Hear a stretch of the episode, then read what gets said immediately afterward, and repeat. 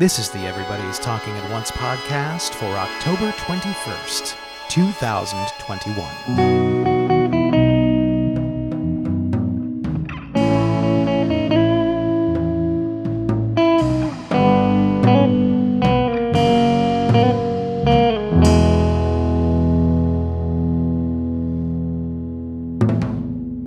To the Everybody's Talking at Once podcast, where we talk about everything by talking about video games. My name is Drew Messenger Michaels, and as always, I'm very glad you're here. Regular listeners might note that we are posting on a different day of the week than usual, Thursday rather than Tuesday, and might be wondering why. New listeners are likely here because they sort of know why. Namely, that we have timed this one to coincide with the surprise release of Chef Squad. David Galindo is back to talk about it. Folks might remember he was on the show before uh, in episode 74, uh, talking about Cook Serve Delicious 3 and the rest of the Cook Serve Delicious trilogy, with which Chef Squad shares some DNA, but Chef Squad is native to Twitch. And a lot of this conversation is about the logistics of that, the intent behind it, what's interesting about Twitch, and what a Twitch native game should look like. Uh, and you know, David is an opinionated person, so you'll you'll not be super surprised if you've heard him talk before to know that he has opinions on the previous attempts at sort of Twitch native games. By which we mean not really stuff like Twitch plays Pokemon, where the Twitch chat tries to play an existing game using Twitch commands, but rather games built to be played using Twitch commands from the ground up. If any of these distinctions don't make sense to you, I think they will once you hear from David. So, let's get to it. Enjoy.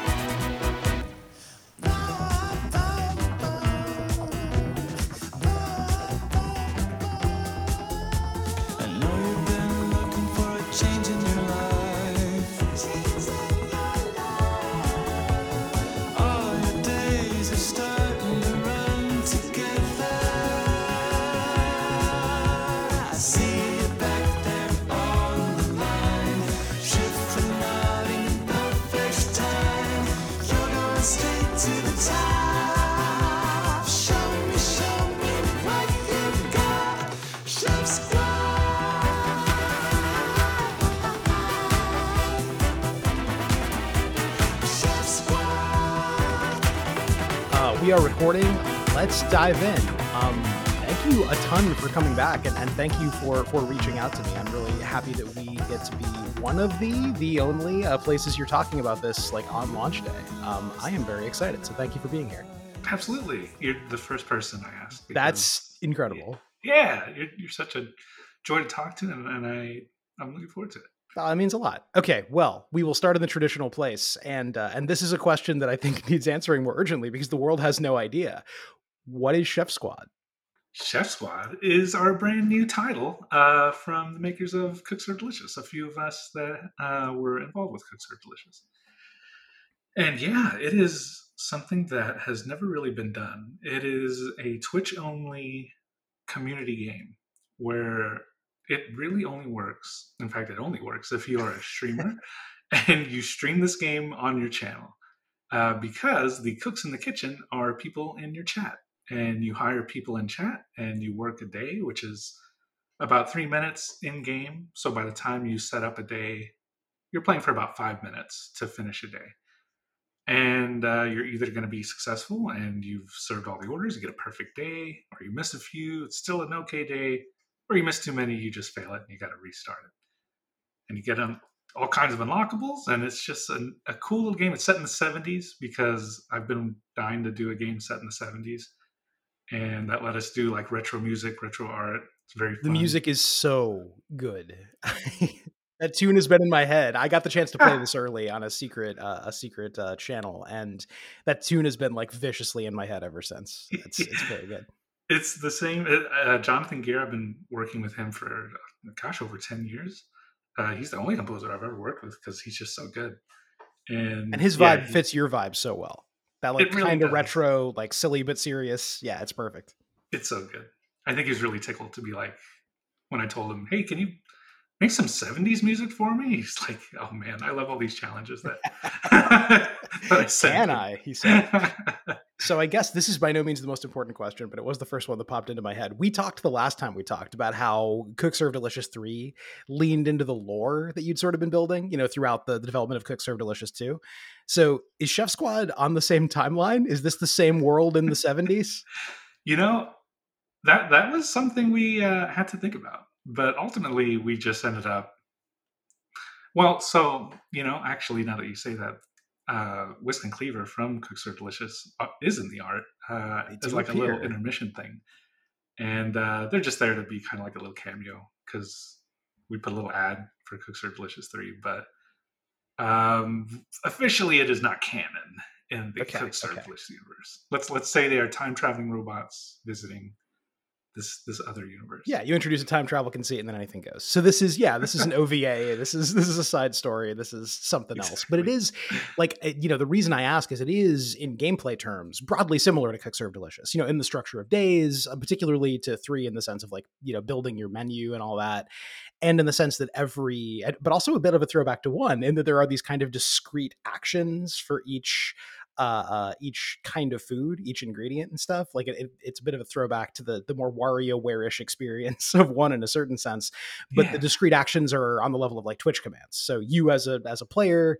get thrown into you know chopping onions and you have you know onion chop specific commands you have to enter yeah, it's a blast and it means you know it, it's got that kind of thing that uh that i really appreciate where like the streamer has a unique role because they cannot cook right? Like they are purely uh it's like what that what's that that one game where someone's a starship captain and right like they have a screen but they have no controller. Yeah I, I will put it in the show notes because i always forget the name but it's like that in that sense right?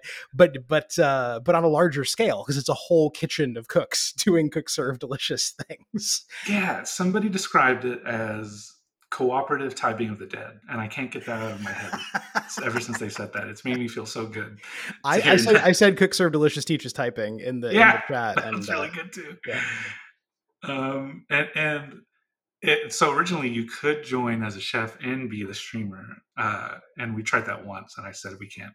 I don't want anyone to ever accidentally do this because it's impossible. Like Mm. I, you can't do it, so we actively disallow it. Like now because It'd be more of a Gordon Ramsay simulator. Where just yeah, you can't do this right. I'm going to take it away from you. Kind of yeah, pretty much. But the the asymmetrical co-op aspect of it, and the idea of like it it it ties into the relationship that I think streamers have to their audience, right? Where like the audience wants to participate, but the streamer is you know running the show in an obvious sense, but also in sort of like an emotional sense. This builds on that dynamic. It's fascinating. I've really gotten into Twitch um, for the last few years. I mean, especially with the pandemic too. It was just like It's a good time to get into it. Yeah. Exactly. And just loving the communities that I was involved in. I mean, even with Cook Serve 3, we literally hired four streamers uh, for voice acting. And um, it was just kind of, it, it was interesting seeing what was even available and what was out there because uh, it was fun to just throw a Twitch stream on while I was coding. And yeah, like you said, like streamers have a lot of responsibility. They have a lot of I guess like they have a lot to carry because they do have to make things super entertaining for everybody watching and everyone involved. And when you introduce that dynamic of the community being involved too, that's gets very complicated and there's not a whole lot of there's not really anything like what we're making. Uh, which was very Hmm. surprising when I was researching. That's interesting. Yeah. So there are, uh, you know, what um the, the comparison point that I've heard, you know, among the few people who sort of know this exists before release is marbles on stream, which is something I was only a little bit familiar with, but it's much much simpler. It's it's Yeah. yeah. I, I really like that. Um, so, what if Julia? That's the streamer that is attached to Chef Squad. Um, I watched her all the time, and she would do these community nights on Saturday, uh, which really kind of directly influenced uh, Chef Squad. And so, what these community nights ended up consisting of were marbles on stream. And so, what that is is basically anybody on stream when it's time types exclamation point, um, I think ready or something, and a ball appears with their name on it uh, on the screen, a little marble. And you can have up to like 400 marbles, like it's a lot. And you see this track that's floating in air, and it's like this ramp, and there's like loop de loops, and there's all these things. And um, when the countdown starts, everybody's marble drops, and it you just kind of watch it, and you hope that you get first. Like there's no interaction beyond entering. But that's what I mean by like the concept itself is kind of boring, but it's the streamer that makes it really fun. Like they can kind of commentate it, like you know, like it's a sports thing. Marble racing leagues with like actual marbles sort of became a thing during the pandemic too, right? So it's like Yeah. it's sort of yeah, it's it's it's vibing on those vibes. And it's funny because somebody typed exclamation point boost, and I don't think that does anything. But then the whole chat starts filling up because you want to make sure your marble gets boosted. I still don't know if that does Right. anything. Like it's one of those things that it, it was just really funny because you think, well, is there any kind of thing I can do? No, I don't, I don't know. But what was funny is that uh, Julia, at the end, you see all the rankings, and whoever got first, it never really mattered because she would go right to who got thirst place, which was 69. and that was what you really wanted to know because you could never tell who got that place. And Totally, totally. Yeah, by Yeah. watching you would have no idea. yeah, exactly. And so you're always hoping you're like, oh man, I hope I got it. And that was that was hilarious. That was really fun. But there was that game. And there was another game um, called Words on Stream. I don't know if you're familiar with that one. I only by name. I've never been involved in a session. So if you wouldn't mind describing it a little. It's it actually that one really inspired me because of how terrible it was, and it made me angry. it made me so angry. That's profoundly like, inspiring. Like just in really terms of like wasted potential or, or just how little there was to it. It's so what it is is um, it shows you a bunch of letters on the screen, and so you're in Twitch chat. If you're a streamer, you go to a website. You don't even have to download anything. You log in with Twitch, and now your chat can participate. So it sets up a really good first impression because it gives you a bunch of uh, randomized letters, and then it has a bunch of spaces on the bottom of the screen, like four letter spaces, five letter spaces of a bunch of words. And so when the timer goes, the whole chat participates in trying to figure out the words you can spell with these letters. And so the whole chat just lights up. And if I type, you know, um, uh, playing, and if that's a word you can make with these letters, then it says Chubbigans found playing. And then it fills in the blanks. And there's like 20 blanks. And so everybody's trying to do it before the time runs out. And if you get enough of them, you move on to the next round. So it's really fun. It's really satisfying to get a word because you feel accomplished, especially if like you barely eke out a win to the next level. You think, wow, if I hadn't gotten that word, we would have lost. And so fantastic first impressions. What was happening as I was watching it was you get more and more letters, and they start doing all these things with the letters, and the game field starts kind of getting bigger. And Hmm. so the streamer that I was watching had like a camera, um, you know, she, like a camera view of her.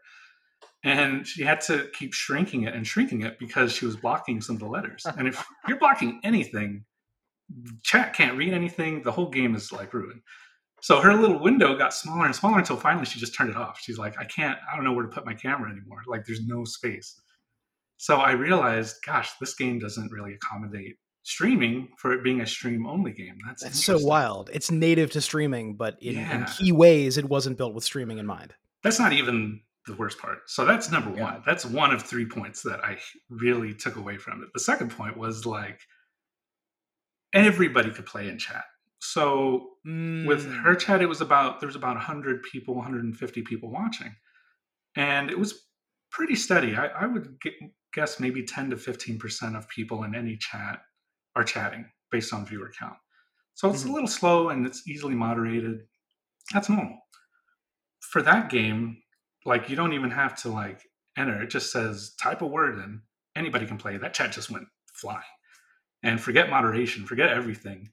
If you were to walk into that uh, Twitch stream and not know what's going on and see the chat going nuts, typing banana, banana, and like all this stuff, you're like, what is going on? What is happening? And it completely devoured the chat. And that makes a streamer very nervous. That makes the moderation team very nervous because suddenly you've lost control of general, you know, chat moderation. And I could tell people were like a little bit on edge because she stopped playing it. She's like, you know what? That's that's kind of a stressful game for me. I was like, oh, I get it. Um, so that was the second part. I think the worst part though was um, so people get rated all the time on Twitch, and so what that means Mhm. is uh, if you're stopping a stream, like if I'm streaming and I'm ending it, I can just throw uh, throw it to another streamer, and I can put my chat in another streamer's chat room, uh, stream. And so we go and we raid. Um, and once we raid someone, they see that I'm reading them and they're like, oh, hello, welcome uh, to Begins audience. Wow, my name's blah, blah, blah. And this is what I stream and all this stuff. So it's a real great way to build stronger communities, like build a network. And so this would happen while this game was happening. Somebody raided and they were playing Oh, the God. words on stream. So it was already a little bit chaos. But the streamer that had raided was in chat. She was like, "Oh, this looks really cool. What is this? Oh, it's words on stream." And so they were talking about it. And there's these three words that nobody can figure out. And I'm like, "We're running out of time here. What? What are these words?" And so as they're talking, they're like, "Oh, this is how you play it on their stream. Oh, I'm, I'm gonna play it with my community. This looks fun." I suddenly realized I'm like, "Oh, surely that's not the word." And as I was thinking it, somebody typed "raping" in the chat, and that was the word that they wanted. They wanted raped, raping, and rape. And then all the numbers start flying. There's points. There's like, congratulations to this person who gets that word. I've never seen an audience turn on a game so quickly. Mm. Because immediately it's like, if that word's in this game, what other words are in this game? And immediately nobody wanted to like play it anymore. What could the intention was- there be? Were they trying to be edgy or like that I is think it was just like, so somebody said maybe it's a dictionary maybe, list. maybe, yeah. but like they didn't filter that like it was impossible to wrap my head around it felt like a committee making a game for twitch that had never seen a twitch stream before Mm. and i realized watching that i was like i there has to be like a better game than this that is like considerate of the streamer and considerate of the audience because this game was neither Yeah. like for that to happen is like and there's no way to report words or anything like i don't think like and that it shouldn't have to like they should that should be checked.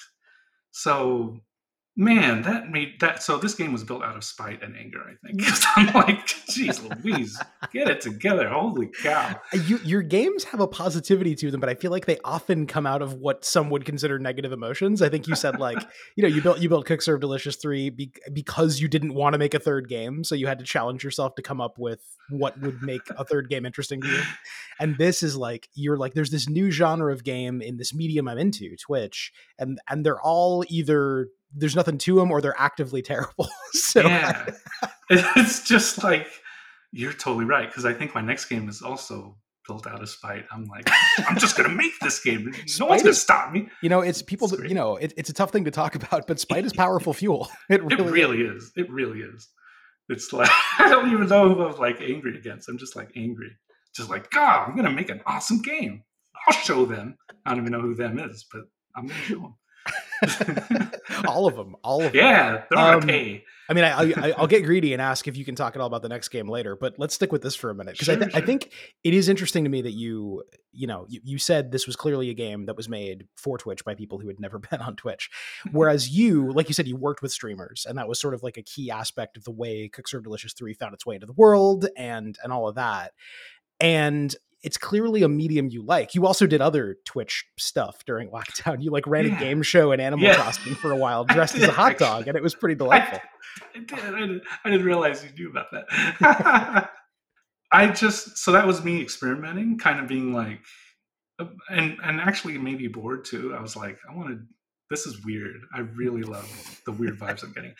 Being a game show host, making my own game show called The Bell is Right in Animal Crossing, inviting streamers to my island. They have to guess the prices of the in-game Animal Crossing objects. Twitch stream like so this was on the stream and so chat was helping them Mhm. shout out just like prices right really and it was using in-game or not in-game money but actual money in the form of twitch bits and which is which by the way is a layer I love that they're they're yeah. the prices that they're guessing are in a money that is faker than the money they stand to win. Like that's Yeah. there's something so bizarre about that. the whole thing was weird. And i finally stopped when i think i was out like $2000 and i'm like what am i doing? What am i doing with my life? I had a bunch of notes for the next game.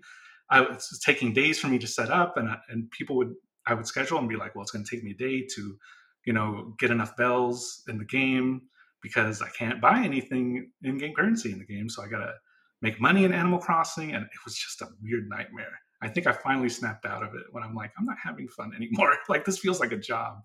And where's this going? And so, so you didn't intend it as like a promotional thing for your other games. You didn't even justify it, you know, that way in your head at all initially. It was just No, it something fun and weird to do. it was totally. I mean, I guess I could say I was. uh you know, I was researching for you know the, the Twitch Being part of the No, I- yeah, sure. it was literally like my first person uh, to be on the show was uh, Mega Oryx, and I literally asked her on stream, "Hey, you want to come to my island?" Because I think she was hopping onto people's islands, and she did. And I'm like, "Hey, you're on a game show now. Let's play." And it was fun. And then I'm like, "I this is fun. I want to keep doing this." And it was weird. I, I I really really liked it. What the weirdest part though, I didn't even think to save those vods. So it's Oh, kind of yeah? like gone. Um, Whoa, it's lost to time. That's crazy. Yeah, it's kind of the thing about Twitch is like it's very much if you're not preserving that kind of history and stuff, it's just gone.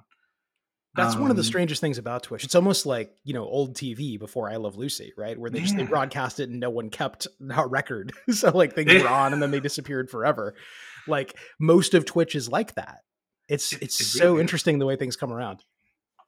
It's weird, and yeah, like if you're not careful, you can accidentally just lose a bunch of stuff like that. But like, yeah, it's it's one of those regrets because I would love to like go back and, but there's like little bitty clips you can save from a show uh, that that are still out there. But yeah, I I just had a hankering to like do something cool with like th- there was something there with the Twitch stuff. But the problem was so with Marbles on Stream, it's free. Uh, and the only way they make money is if I want to be a fancier marble, then I have to download the game. I can buy their Huh. in-game currency. I can make my marble gold. So the next time I'm on a stream, uh, once I type, you know, exclamation point ready, then my gold marble is there, and everybody sees it and is very impressed. Um, And feels a deep sense of FOMO and also Yeah. pays some money and, and so on and so on. Yeah. exactly. I don't know if that does well for them, but it's like there's there's not a good avenue to make money off of these kinds of games. So we straight up the first thing we did is say we're not going to make money. This is not going to be for sale. Uh, it's going to be free. We're not going to do anything downloadable, any kind of content. It just makes things easier if we know the game's going to be free. Um, and that's what we did. We built this game on the premise of it being free. And that was very relieving because I, I don't know how to make money off of this specific game. Um, And there may be a But- sense in which no one does because there are so few of them. yeah. Yeah. Yeah, like there are games out there that are much smaller indie games that do cost money but don't have the production value that we could bring. Um, Mhm. So yeah, it's it's strange, and I think the goal for us here is if this does take off in a big way, we can take this to a partner and be like, "Hey, give us money to make more of these games, and maybe we can integrate something that you would like eyeballs on." Um, which isn't like the most exciting thing about game development. Like, I don't. I'd rather not make a Chef Squad version of, you know, with Taco Bell in it. But if that lets me build more different games, then yeah, sure, I'll do it. There could be better better brand synergy. I could imagine a, a I don't know, a Great British Bake Off version. I don't know. There's there's there's something you could do. I don't know. that could be fun. There's a, there's a lot of avenues we could take, um, but it's it's actually funny because we were talking with a major partner that you would think would get what this is, and I explained it to them. This was before we had a playable build even, and they kept saying, "Well, can you add controller support? Can you add single player?" And I'm like, "That's not what this is. This does not work like that."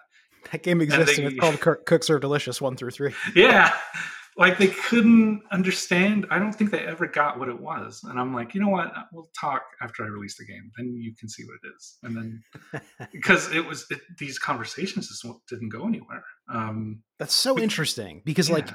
People like you know there's gold in them Thar hills as far as Twitch. People know that. People understand that that streamers as the the fulcrum, you know, as personalities are are are what it's about for viewers.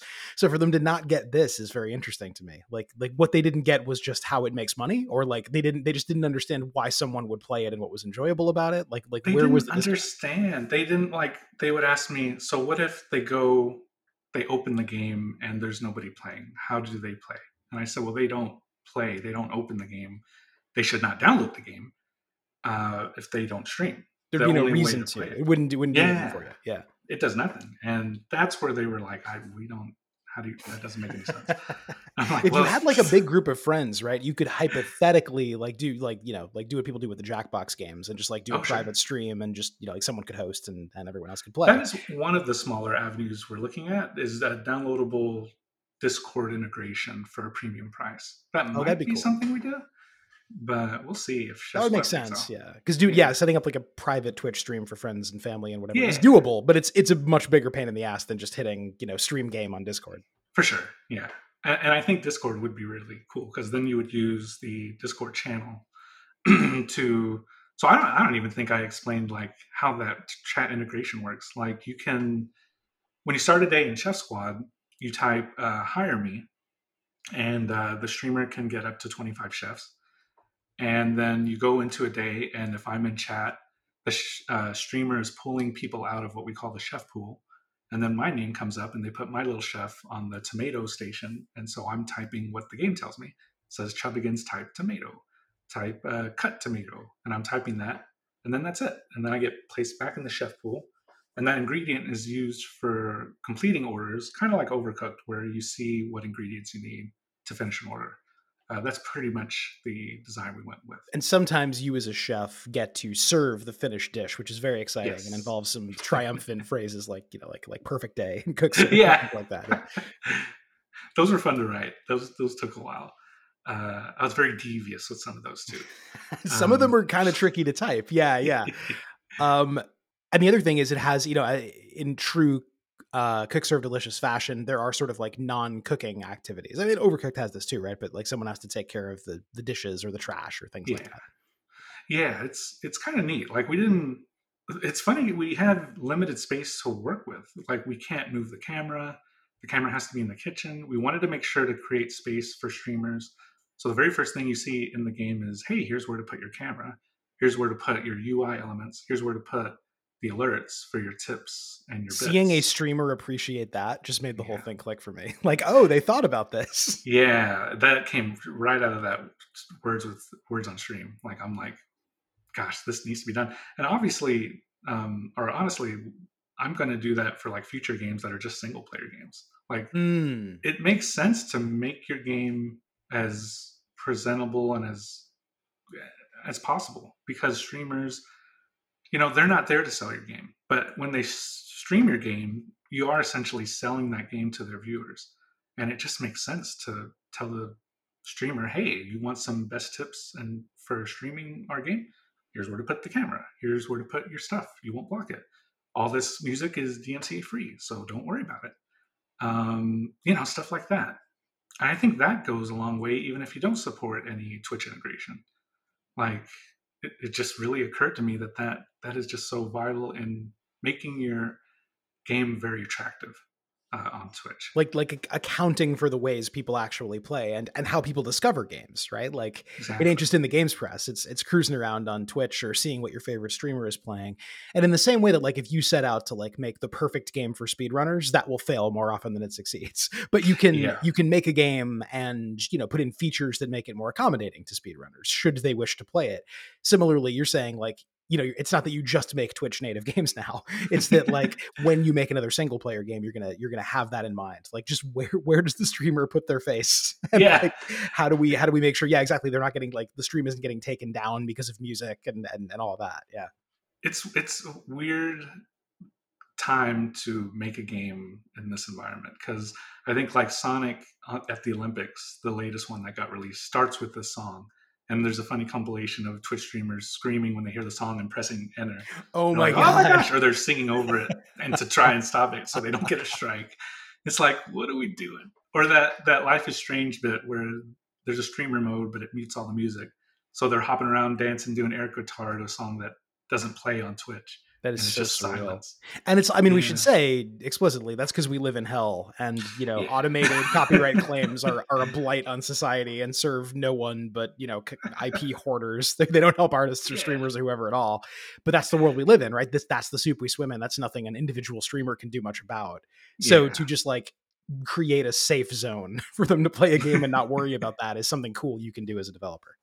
Yeah, I I and I still talk to developers. Like there was one that just released a major game, and I said, "Hey, I've got a bunch of Twitch streamers. Um, if you're interested, that would love to, you know, look at your game." Or and they're like, "We don't really think that's gonna do anything for us. Like we don't really believe in in Twitch." And I get where they're coming from. Like even as someone who spent ten thousand dollars on sponsored streams uh, for Cook Serve Delicious Three, I still don't know if what that did for us marketing is like that though. Like it's just a giant hole that you just just keep filling and filling until you're out of money and then you hope the, old- the old saying, right, is uh, is I know half my marketing budget is wasted. I just don't know which half. ah, that's really good. Yeah like it's it's fun. Like i had tons of fun with our sponsor streams. And but yeah i i it has to be doing something right? Like i know for sure that, that we get those huge bumps if somebody notable is playing our game and is I was going to say, yeah, as somebody who's generally pretty open about the business side, are there observable, you know, bumps, effects, whatever, short term or long term, in terms of just like straight up sales of the game? it's it's less um, noticeable it's less noticeable spikes but what i have noticed is cook serve delicious 3 has this extremely long tail Mm. that is really not going down as in fact has gone up and uh, in a lot of ways and i can't imagine that um, not being related to the fact that people still like to stream it and you see it every now and then totally. Well, and the data couldn't be as simple as like there's a stream and then a bunch of people buy it that day. I'm sure it's Right. super common to like watch a stream and enjoy it and then like pick it up the next time it's on sale or something. Exactly, which is actually another strategy we're doing with Cook Serve Delicious Three. I've always been an, a uh, proponent of like, don't devalue your game. Um, let's do a sale four times a year. Uh, you know, we don't want to. We always want to make sure it's twenty dollars. That's how much this game is, and all the stuff. And my project manager, uh, Eric, was like, he was saying, "Let me experiment with this. Let me discount this game as much as we can." Mm. um, because there are cooldown periods like steam nintendo they won't let you be on sale all the time you'll have to like be on sale for a few weeks then be off of sale for a few weeks that's that's common across every single console Mhm. and so i was hesitant but because we have a nice catalog of games uh, i was like okay let's let's try it and so we've been very incrementally going up with our discounts 20% 30%, 40%. I think we're going to hit 50% at the end of the year if we haven't already. And um, what's been fascinating is that idea of devaluing is gone. Uh, and because Steam is so massive, anytime we put our game on sale, it's new people seeing it for the first time, like Mm. forever. Uh, it struck me as, as nuts when we went to uh, conventions and we were doing Cook Delicious 3 and people were like, I played the first one. I didn't even know there was a second one and it just reminds you how how little um, views you can get on your own without something like sales. Sales really do spur people like they see it for the first time. Really, is I guess what I'm trying to say. Totally, totally. Because there's just no way you're going to get a big juicy article on Polygon Yeah. or whatever. You know, even even with a, even with a large content update, that maybe is on the front page for a day or a week if Exactly, you're yeah. super lucky. and no one's complaining because I think it's great that Steam now we have Steam refunds, so you have less. Um, you know, people will just get a refund if we go on sale a few days after they bought it, and so this idea of of that being really driving up sales, and I think just yeah, like you said, hey, that's that game I saw on that stream. Uh, cool, I'm gonna pick it up like even watching uh, Negaoryx, who is uh, the voice of Whisk in Cook Serve Delicious 3, when I'm on her stream, I see people come in uh, every now and then being like, oh, hey, I just stopped in because I, I heard you were the voice of Whisk and I really enjoyed it and I want to see you stream. You know, I love your love your performance in that game. And that's always really cool because it's like, wow, that that's just so fascinating and fun. Like that's just a, another avenue for people to discover our game is through voice talent and then through twitch. Like it's just there's just so many different kinds of avenues. And i don't think developers do that nearly enough. Discounting and really utilizing what's available on on things such as twitch It's really interesting that you think of those things as of a piece, and maybe just because they're like things that you know five years ago, certainly ten years ago, but but even a couple years ago, like you would have either not thought of at all or thought was a bad idea. I mean, you've you've written a bit, I, th- I believe, about race to the bottom pricing among indie games, but you're saying like Yeah. a the math is different, and b that's now of a piece with just like getting your game out there. Like it's a it's a discoverability imperative, and that sort of you know that's that sort of leapfrogs old concerns about people perceiving that your game is not worth as much or like waiting for the inevitable 75% off because the people who were buying it at launch and the people who were buying it at 75 or 80 or whatever percent off are not the same people by and large. Exactly. Yeah. Like we um like Game Pass has changed the game. Um Mm, service subscriptions have changed the game. I don't think there's a concept of value anymore. Like uh, I saw Monster Train on the Switch. That's a game I love, and I'm like, oh, on the Switch, that's awesome. And then I saw it was thirty dollars. I'm like, man, that's expensive. And then I bought it because I love Monster Train. Yeah. but yeah. it's If I, had, like, if I had a nickel, and I've paid Yeah. many nickels for all the Switch double dipping I've done, yeah, exactly. And it's just like, I mean, I'm sure if I waited, if if I waited, I probably would have forgotten about it. Um, but it's not until I see it in the discount. I just go to the discount page just because I see new games because discoverability is so hard now. completely. Uh, yeah. It's just, um, yeah, it's just another way of showing me games that I haven't even thought about or that I forgot. And I'm like, oh, hey, this is on sale now. On Steam, I find it overwhelming, but on the Switch, I will definitely boot up the just like what's on sale, the great deals Exactly. tab or whatever they call Yes, it. And I've totally yes. found some weird little gems that way. Yeah, that's that's what I do too. And I should say, not even just weird little gems, but like games from publishers or developers I've heard of that just totally missed me, even though I try really hard to like know, you know, the the, the bulk of it because there's just there's too much good stuff, which is a good problem to have as a player, but a frustrating problem, I'm sure, as a developer trying to get noticed. it's it's it's frustrating but it's also interesting because now that there's no inherent value to games i find myself pricing them higher and higher um, our next game i'm i'm kind of in this standstill of like are we going to charge $25 or $30 that's where we're at i'm looking at the I art. totally thought you were going to say it's a PS5 exclusive and it's. Oh no, no,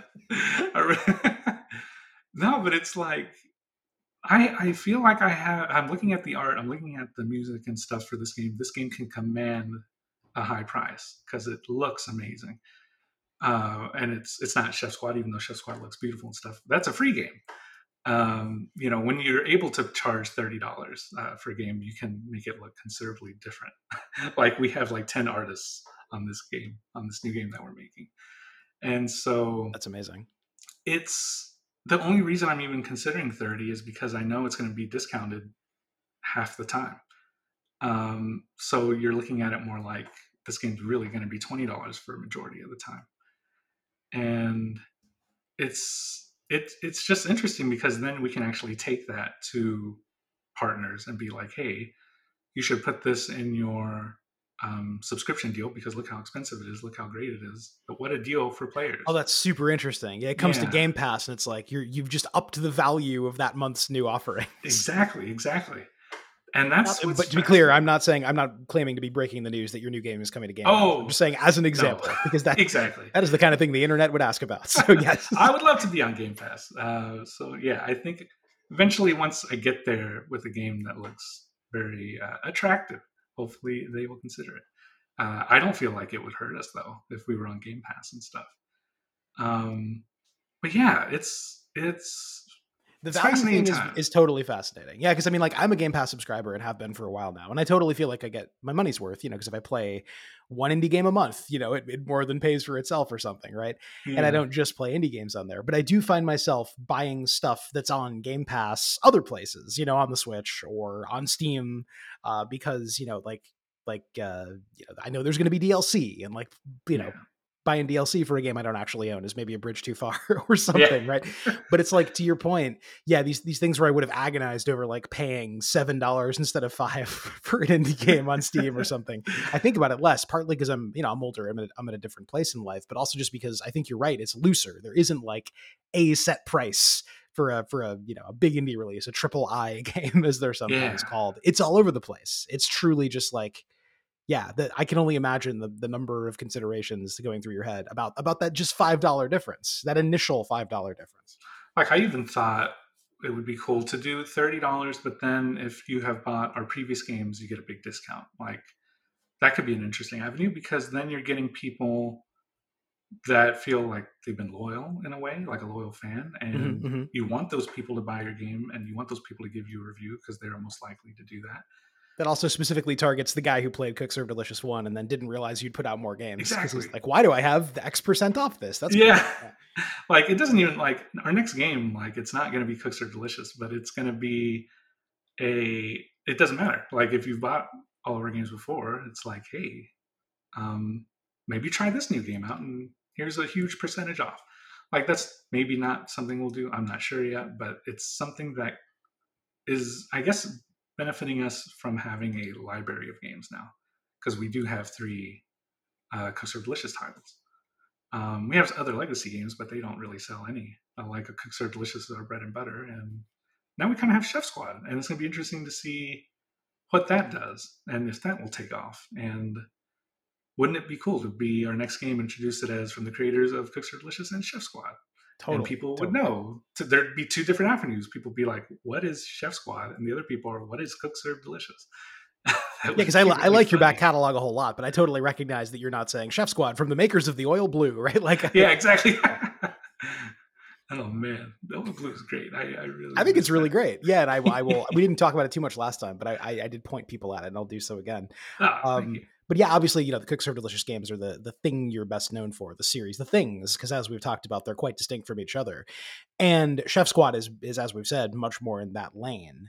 Um, Yeah. is like is the version that I got to play the the version that's launching just about, and like is that you know like like how much more is there, right? Because like we were unlocking stuff even just on on stream Yeah. is there you know like because the cook serve delicious games kind of hide iceberg depths beneath their Oh, initial sure. veneer how you know like how much is there to chef squad and is it designed for sort of like long stream sessions is it designed for the streamer to unlock stuff over the course of several sessions or are these secrets that you don't want to reveal I hope so. It was pretty much the final version. We're just adding like little bits and pieces to it, but Bits and that bobs. is pretty much the was super yeah. polished to be clear just Yeah, was you. curious yeah um yeah uh, it's it's going to be so it is a 60 day campaign so if you really time it out that's about six to 12 hours. And i can't imagine anyone playing it for that long like in one stream. unless they're they're doing it intentionally for charity or something. Yeah, yeah, that's a, that's a long ass stream. It is very long. But i would love to see this as like a community night thing for a few months for a streamer. Be like hey let's play an hour of this. And that's kind of how we built it because yeah you are unlocking new foods new upgrades but by and large you're going to be in that kitchen the entire time. And uh, we try and add as much variety as we can. That's why every day you're going to be unlocking something uh, because we want that mentality of the chat being like just one more day let's play one more um, and have something to look forward to when you boot up the game again. Uh, but i don't yeah like uh, even me testing it. So the toughest thing about this game unlike any game i've ever made is that the bug testing starts when i stream it and it ends when i'm not streaming Mm, and yeah. it is a lot more stressful than I thought to to do that because with Cook Serve Delicious three, you know, I wake up in the morning, I check my inbox, there's a whole bunch of bugs, I get get to work. But with this, there would be a stream where we start and there's a crash, and it's like, I, I had set aside this hour. Um, I hope we can get this crash resolved because I would like to, you know, to continue testing this. But everything stops.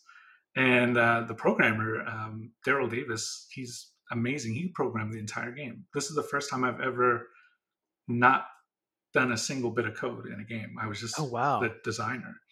And he's amazingly talented. So he would get right to work and would get these bugs fi- fixed in like minutes. And i would just be talking in this private discord stream so i could make sure nobody left and because I mean, as your Animal Crossing game show proves, your Yeah. your, skills are not just as a programmer; they're as an impresario, a personality, the, the Oh, face of the you. operation. I was telling all kinds of stories, and because I wasn't, I was like on a private Discord. I, you know, be able to tell a little bit more like personal stories or stuff like that, and it's just like having to be the entertainer like that gave me so much, even more respect for like Twitch streamers than I already had, because it's like with What If Julia, um, we did some uh, VO recordings with her, and that took about five hours.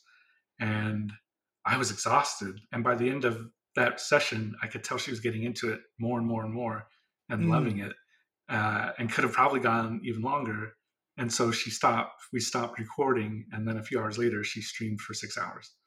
And it's like I just don't understand how somebody could do that. Streamers have That's unreal amazing. stamina. Yeah, the multitasking blows my mind. As someone who's only streamed a little bit, just the amount of like walking and chewing gum is very hard. and like if you've never tried it, it's hard to appreciate. But yeah, the stamina, like the the amount that they do, is is mind boggling to me. it's nuts. It's it was so it was actually kind of interesting with this game. I didn't want it to come from a company to be like uh, Vertigo Games presents this game. Hey, streamers, come stream it.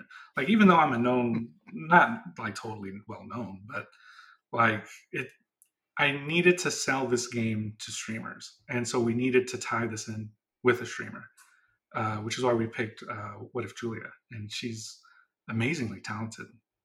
And I was not super familiar with her before this, and she's delightful. I am. I I will. I will obviously link to all of her stuff for people who are uh, who want to get familiar.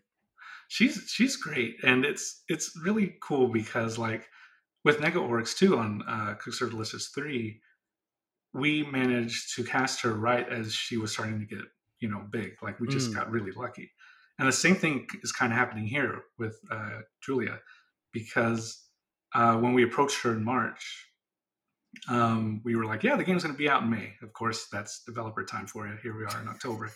and so I went back October to is the and gentleman's May, or yeah, exactly.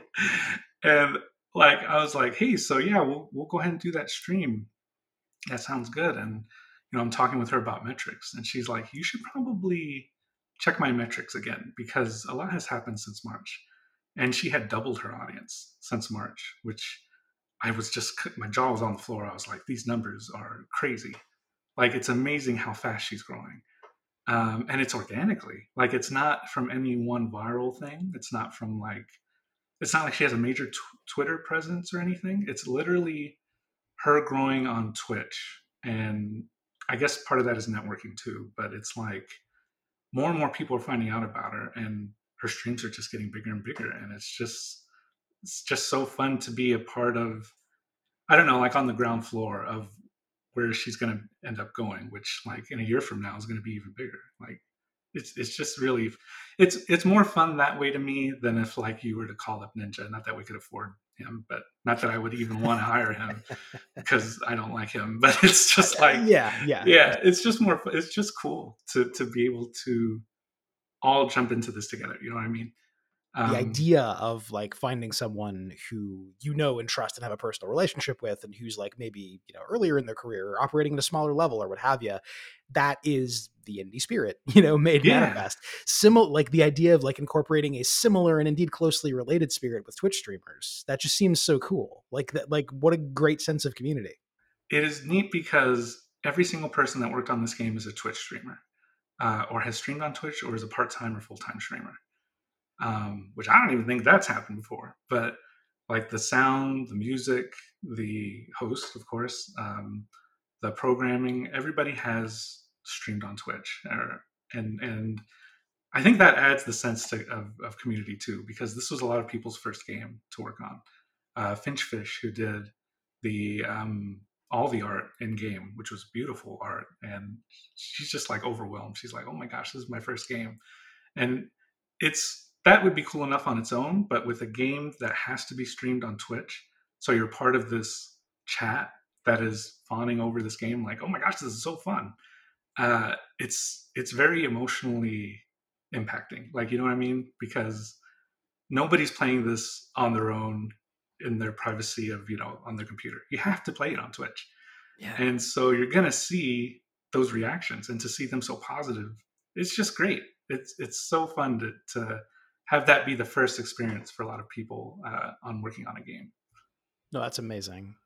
I get the sense too. I mean, so so some developers I know can be a bit uneasy about the idea that Twitch makes games into raw material as opposed to like artistic objects that are ends unto themselves. And of course, games are very much both and always have been and always will be. But I get the sense that that doesn't really bug you that you are totally at peace with the idea that this is just a new thing and a new space and that games are part of it and they can be like tightly or loosely coupled so to speak but like Yeah. i get the sense that you're you're totally a just like interested in the culture of twitch but b completely okay with the idea that games are a part of it and you're open to what that part of it can be or look like is that is that fair to say I think that there are certainly games that I can respect developers where it's like this is literally a two-hour narrative game, and if you watch it on Twitch, then you've played it, and that's Sure. bad for our business.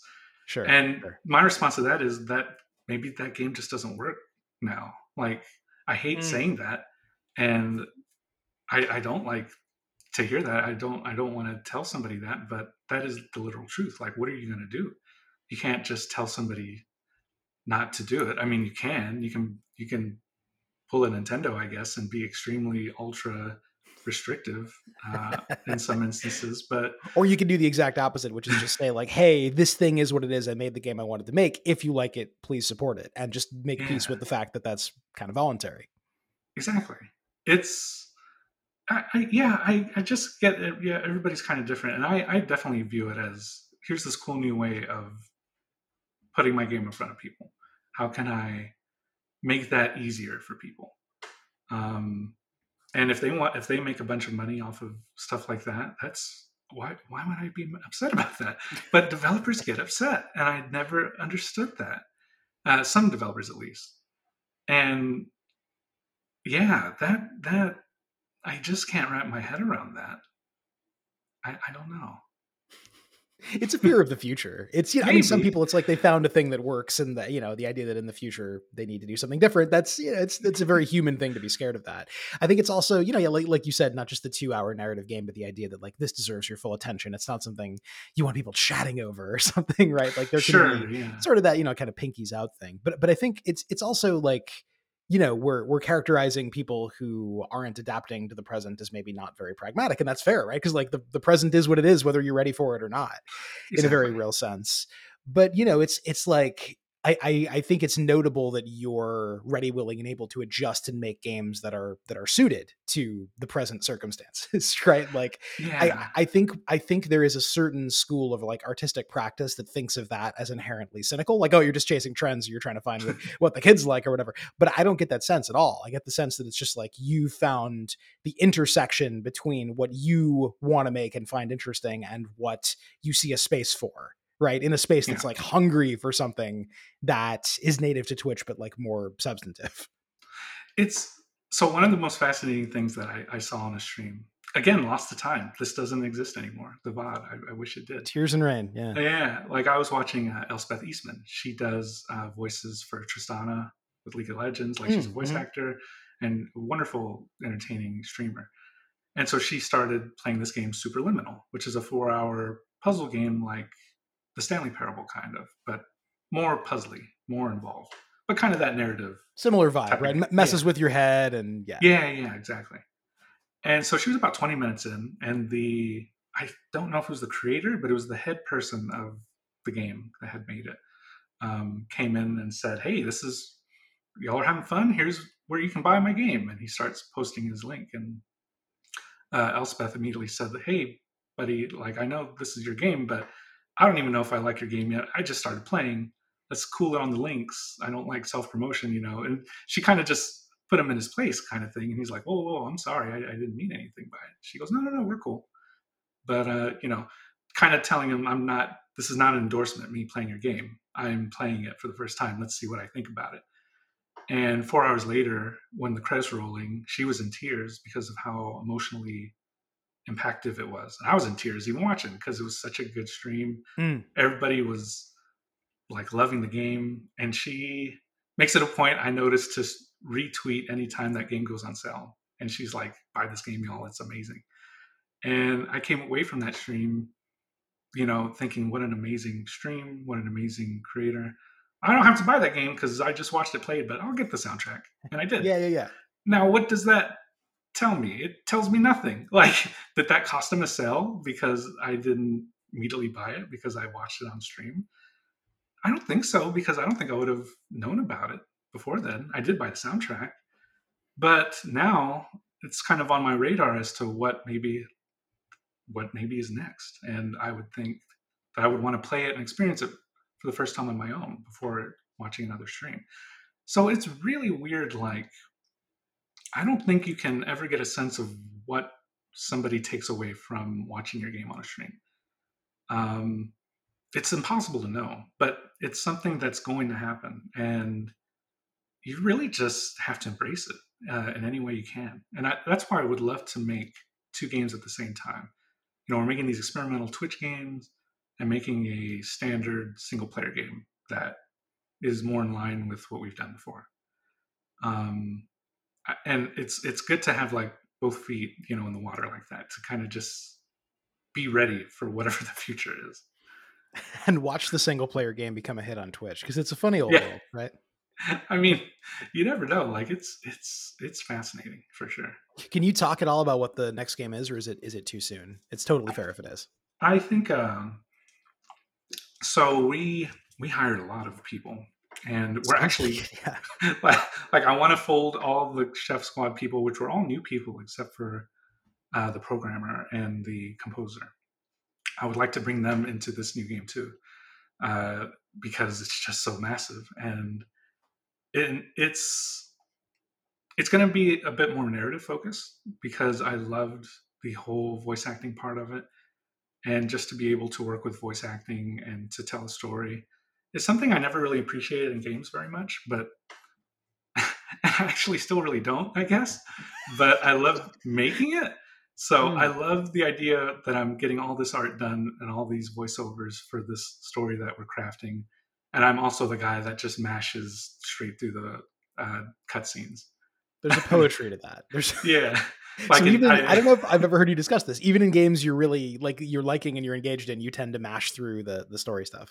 I mean, sometimes I, I won't, but like I like Deathloop. I played a little bit of it. I'm like, this this is just too much. I, I just want to shoot guys. I'm done, and I just I just stop playing.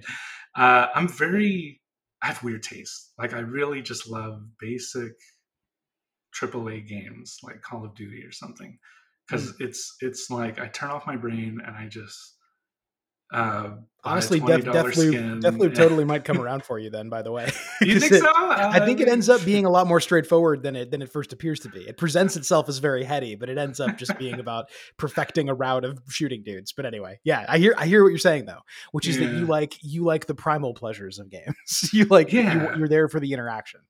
but it's weird because then I'll go the next day and be like, okay, let's get the storyboard for our cutscene, and it's like my game design philosophies and my game playing philosophies are totally different, and I, maybe that's healthy in a way too. Like, so I'm not blinded by the idea of like, wow, I just played a really good narrative game. I should do that for my game. That'll never happen because I don't like narrative games.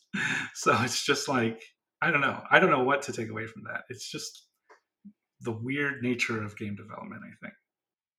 Yeah, that is interesting. To be excited to put stuff into your game that you wouldn't necessarily be primarily excited to encounter in another game. Exactly. But it's like I think you have such a the Cook Serve Delicious games have such an esoteric approach to narrative. I think it's fair to say, and it's it's only on the third game where you didn't do the writing, right? It was like based on the lore that you co-wrote for for Cook Serve Delicious too. But you Right, the, the script just kind of like was happening off to the side while you were programming the game, if I recall. Yeah, like uh, so the two writers, uh, Nicholas Crack and uh, Ryan Mateka, they took over the story and stuff, and they were writing a script, and we were so haphazardly like doing the story for that game that I, I literally remember going on Discord and being like, "Hey, I hired uh, for voice acting." They're like, "We're gonna have voice acting." I'm like, "Oh yeah." it's like just like absentmindedly telling the writers every game, "Oh yeah, all this is gonna be voice." Like we learned a lot from Cook Serve Delicious Three, Sure. um, and I like the story and all, but boy, really, and then of course I'm not writing this next game, but I'm giving some amount of input. But they are both taking charge with this game, and just seeing Sure. them have way more freedom because even in Cook Serve Delicious 3, like Nick would say, we thought we would uh, set this scene outside of the food truck. And I said, You're crazy. That's going to cost $1,200. Do you realize that? I am not spending any more money on the story. You put those robots in the front two seats, and that's all you're going to see the whole game. And sure enough, That's that's the whole story. It takes place in the front seats. and it works great. that But that's that is Yeah. quite a restriction to put on a writer. That's It really is.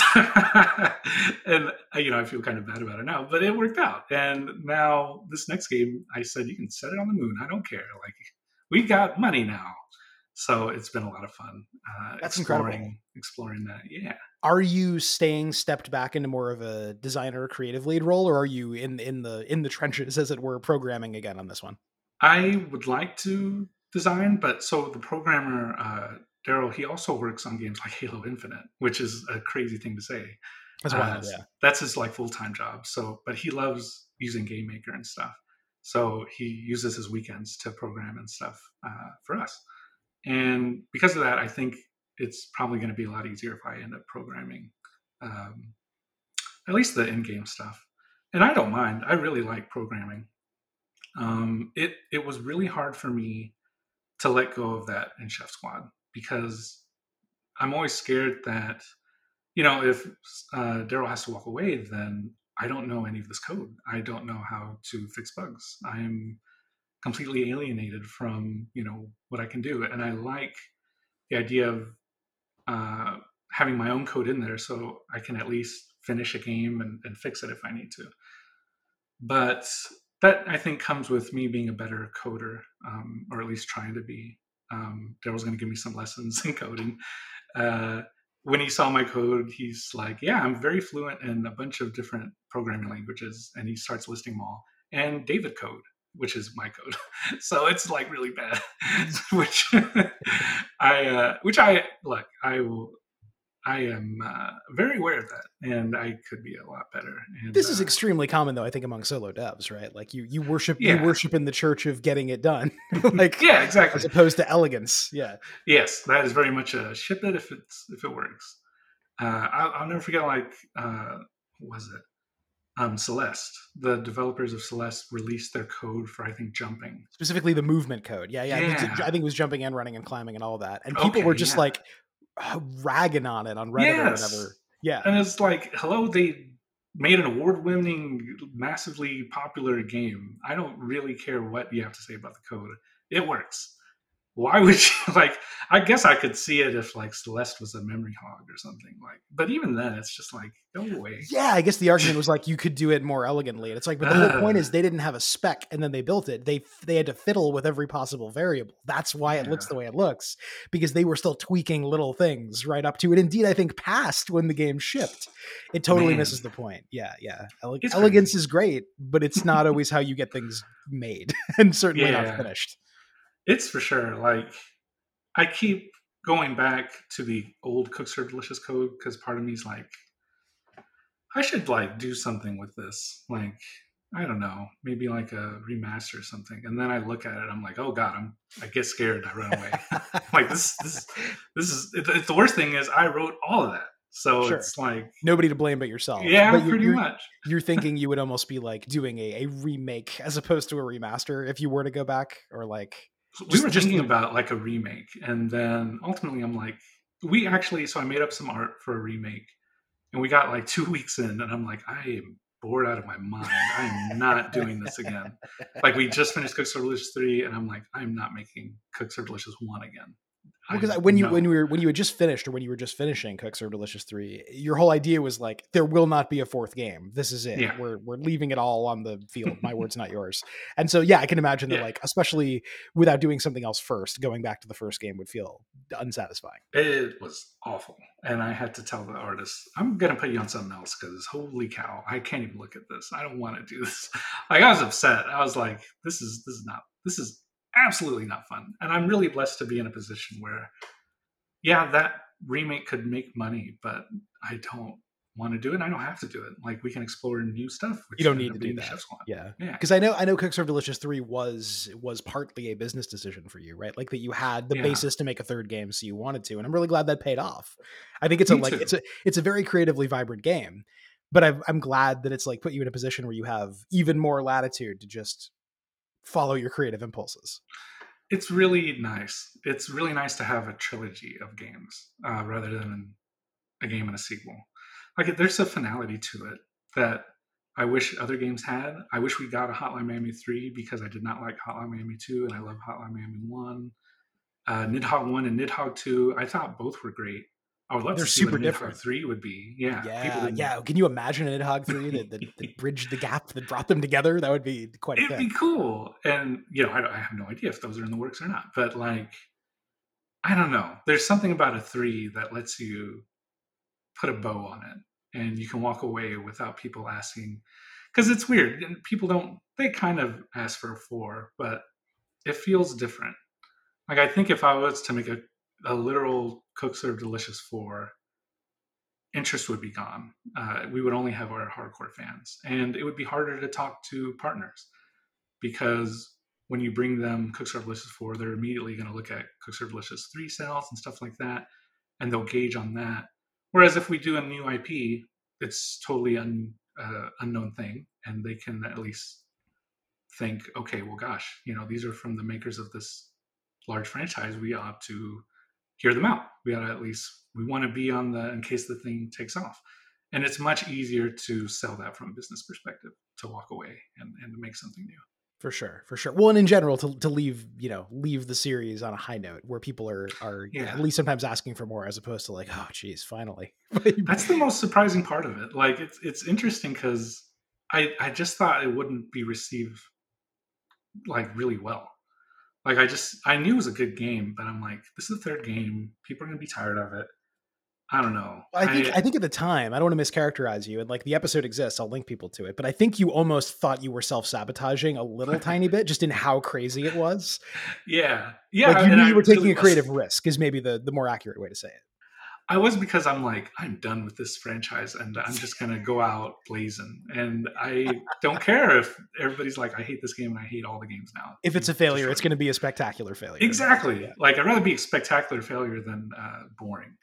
Uh, Sure. And say what you will about Nidhogg 2. It's I love Nidhogg 2.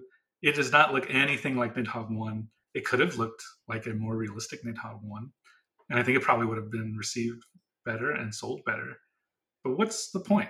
Like, it's way more fun to come up with like something crazy. and- Introduce and- weapon variety and make it more Yeah. grotesque and whatever. Because Nidhogg One is so elegant and minimal, Yeah. and it exists. You can still play it. You know, you can play it forever. It's yeah. I, It- it's almost like uh, you can see the developers having fun with Nidhogg 2. totally because yeah. it's so outrageous. And that's what Cook Serve Delicious 3 was for me. We had so much fun making it that it, it's just completely outrageous. And it had to be because I didn't want to be bored making it because that, that just sounds like a nightmare. I get the, yeah, I get the sense that you have a low tolerance for that. I really do. I, I mean, gosh, this next game we're making though, I mean, holy cow! I'm never been more excited for a game. Um, and it's part of part of that is having the money to really achieve the visions that we have for it, and working with new people, and just it's it, like um, a month after Cook Serve Delicious three uh, launched, we literally hired our first voice actor. Like we went right into it. And uh, once they said yes, we were like, okay, we have this character now that we really have been working on with before we even had a, a story. This is awesome. And so I, I, have a drive to it's it's so we're coming up to like 10 years of Cook Serve Delicious is how I frame it. Uh, it'll be the Hmm. 10 year anniversary of the first Cook Serve Delicious next year. The first decade of Cook Serve Delicious is exactly. winding down. and so again, when I was looking at remaking Cook Serve Delicious One, we had a whole roster of indie devs uh, that we put in the Battle Kitchen expansion. So you have like Shovel Knight, you have Hotline Miami, you know, we have some major heavy hitter indie devs that still stand up today. You know, you see Shovel Knight everywhere. Um, but then you see some of the smaller indie games that we had picked, and I was just looking them up for fun. And one of them was Ghost Song that we put in in 2013, and I went on their Steam page. It's like releasing late 2021. Mm. I'm like, wow, I can't imagine working on the same game for more than two years. It's just impossible for me. Not to say, not to disparage anybody else that can. That's awesome, but like, I need to like make it and release it. Like, I, I, I don't like holding on to a game for more than two years. There's just, or, or to at least not release something after two years. And uh, literally a year after Cook Serve Delicious 3, here we are with Chef Squad. And I think you're not going to be waiting that much longer to at least hear about our next game.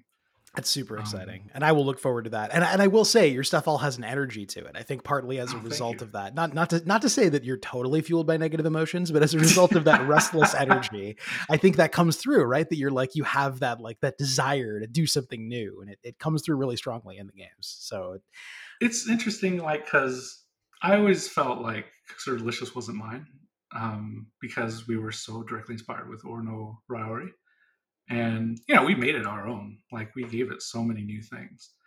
But to be able to make something like Chef Squad, which is a literal thing that no one has ever really attempted, it's just so satisfying to see so far the positive, you know, um, I don't know if you call it reviews, but response, even Yeah. with people in Twitch chat. And um, it's going to be super interesting to see if it's subject to the usual review cycle, by the way, or if just you know, like traditional games press doesn't know what to make of it. Not that you know, like I'm not even talking numbered scores. I'm just talking about do they cover it as a thing that's released or a weird experiment? Or it's going to be super fascinating. I don't know. I, my hope is Twitch will see it and it will at least do something with it. But it's Yeah, like, yeah.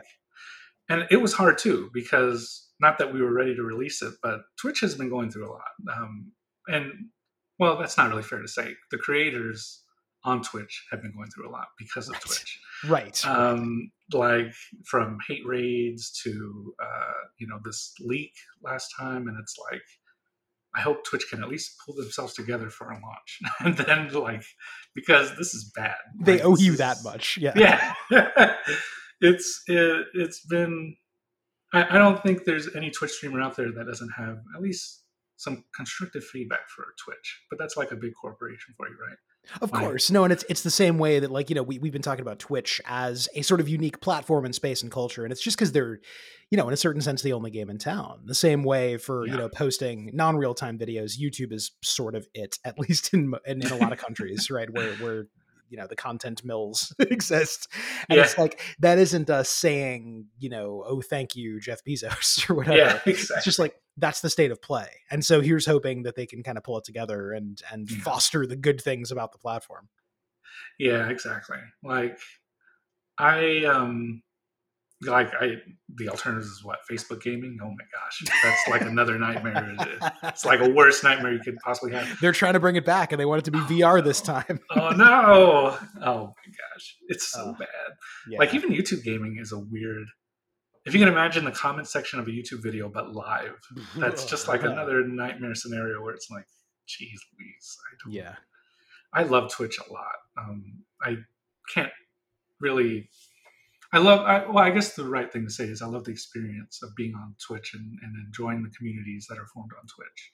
Yeah Um, twitch streamers are an amazing group Yes. and in some ways they're rising above the Yes. inattention absolutely. and evil of the platform Yeah, exactly. like yeah totally it's a very vibrant scene in a way that i think especially like some some folks who are you know like i, I don't mean to say like like the olds but you know even like people like me like elder millennials as we're called who like you know this isn't the main way we grew up experiencing games i think Mm. like a lot of people roughly my age don't realize just how much cool stuff is happening on there so Yeah. hopefully a game they can play on there starts to nudge them in that direction and get them interested it's it's a cool thing it's it's funny to see people react to that leak uh, because you had the top 100 income Twitch streamers, and people are like, "Well, I wish I could point a camera at my video. I, maybe I should quit my job and be a streamer." And I'm like, "You can no, you don't understand the work involved to even get to a level where you're in the top 10,000, let alone the top 100."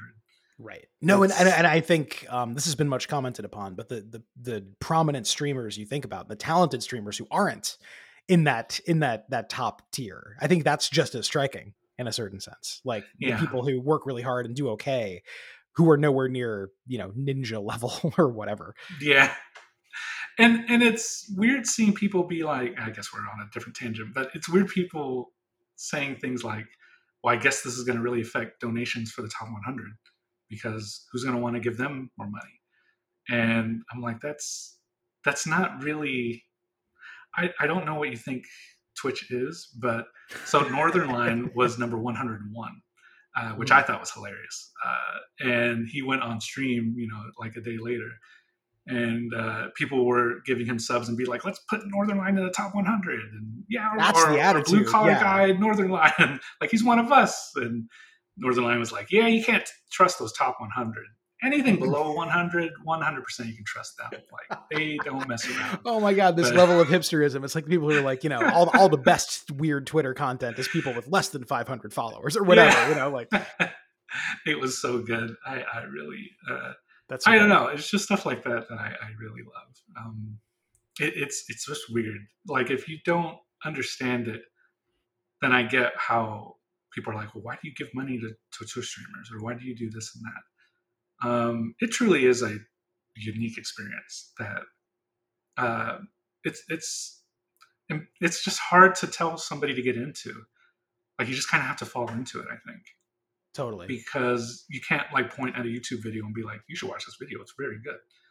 Um, it's a live thing, and it's of variable quality at any given moment. And Even a streamer can have an off night. It is more like a live performance than a than you know than in the way that a YouTube video is like a, a documentary or a TV show or whatever. exactly, You know, Twitch is live TV, and so like it doesn't always go well. Yeah yeah, for sure. When it goes well, it's magic. And I can honestly see Chef Squad being kind of a great gateway drug for people. Ah, because it, it again it highlights what's interesting about the relationship between a streamer and an audience and you know the relationship between twitch and games. I find it super formally interesting in addition to being quite fun. So i this is a more complicated question than it would usually be. Where can people find chef squad is there like a like a schedule oh wow, of like initial streamers? I mean because it's open to anyone right? People can download it off itch if they're if they're streamers and then stream it.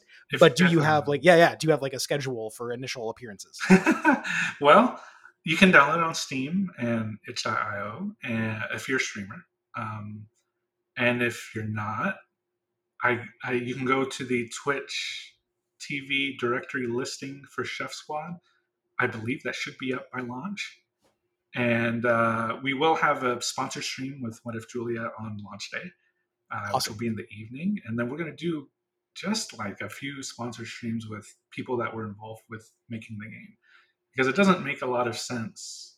What's the end goal really of sponsoring a stream when, yeah, It, it- I, I can't even talk my way into something like that because it's you're selling a game that is free and only for streamers. Uh, so I would love for a bunch of streamers to play it. Um, so yeah, it's, it's I, I guess was, well, actually in our Discord we're gonna have a channel that's like live with Chef Squad, Oh, and awesome. uh, you'll Cool. be able to post links to your own Twitch channel or see other people play Chef Squad. That's amazing. So you can you can tune into a streamer, big, small, anywhere in between. You can be that streamer. It's it's it's on you. That's part of what's cool about it. It is very Yeah. small d democratic. That is wild that you asked me that, and I didn't really have an answer because that is very funny to me. It's like, how do you play Chef Squad? I don't know. That's a good question. You stand Oh. around at midnight and the ghost bus picks you up and Yeah, Yeah. I don't have an answer for that. I have no clue. I hope it's on tonight. Uh, maybe it'll be on tomorrow. Ask your favorite streamer to play Chef Squad. there you go. Uh, there you go. And you're right that you're right that Twitch makes it easy to say, is anybody playing this game right now? Right. So Yeah. I'll, I'll link to the page for Chef Squad for that. And I'll look forward to hearing about the next thing. And man, I can't thank you enough for for giving me the scoop. That that means yes, a lot. And I, absolutely. I hope this was as fun for you as it was for me. It's always a blast. And Oh, dude. boy, we're gonna have a lot to talk about once uh, my next game comes. Oh yeah, you're gonna have to come back, and I and I oh, will Oh, ins- yeah. I will insist on it, and I'll look forward to it with great relish. And that, that was a food Oh, pun, but I, I don't even know if it's a oh. food game. But yeah, I'm looking forward to it. sweet. All right, thanks one more time. All right, thanks, man. Appreciate yeah, it. cool. All right, later. Talk soon. All right, we'll see you.